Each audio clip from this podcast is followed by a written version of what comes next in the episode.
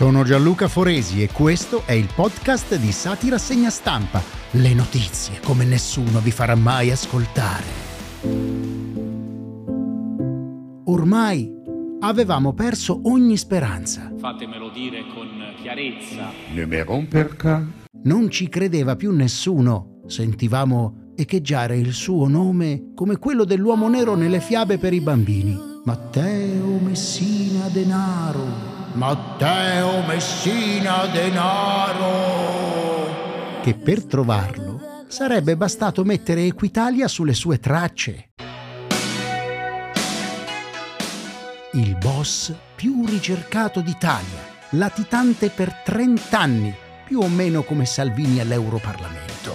Finché, tre giorni fa, il padrino di Castelvetrano è stato catturato.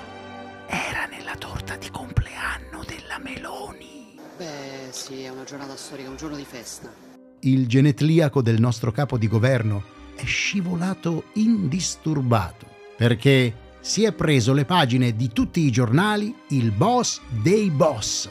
È dunque stato arrestato il boss numero uno della mafia in Italia, Matteo Messina Denaro, latitante dal 1993. Ebbene, mentre stava per iniziare la seduta di chemioterapia alla clinica Maddalena di Palermo, hanno finalmente preso Matteo Messina Denaro. Ora, i Matteo a piede libero rimangono solo due. Io ho detto che se perdo il referendum smetto di far politica. Ne me romperca. Non riesco a fare tutto e subito. Chi m'arroterca. Una notizia così importante, attesa da tutto il mondo, ha giustamente fatto passare sotto silenzio altri avvenimenti.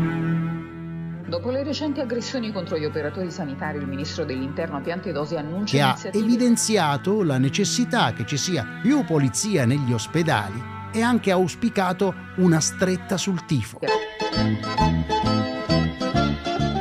Non si è fatta attendere la replica del governatore della campagna De Luca. Più pulizia negli ospedali e stretta sul colera. Mi dispiace, ma io so io e voi non siete un cazzo. E invece più risalto, oltre che tavoli di discussioni, convegni e targhe commemorative, avrebbe dovuto avere la ben ponderata riflessione del ministro per la cultura Gennaro San Giuliano. Ritengo che il fondatore del pensiero di destra nel nostro paese sia Dante Alighieri. Ma vattene a piangere culo! Ecco, ci siamo domandati chissà cosa pensava Dante mentre scriveva la Divina Commedia.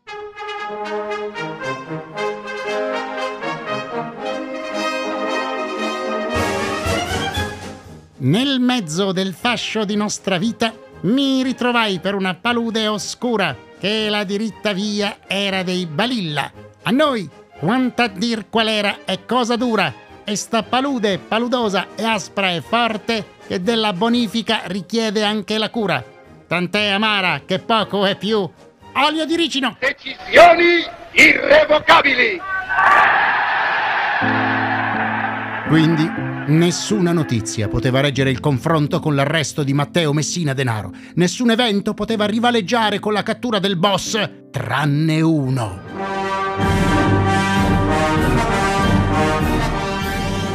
Zelensky, ospite al Festival di Sanremo.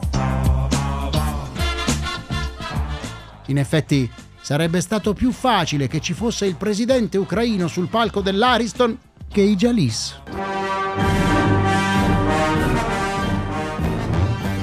Satira Segna Stampa è un podcast di Spazio Mentale, scritto da Marzia Elisabetta Polacco e Gianluca Foresi.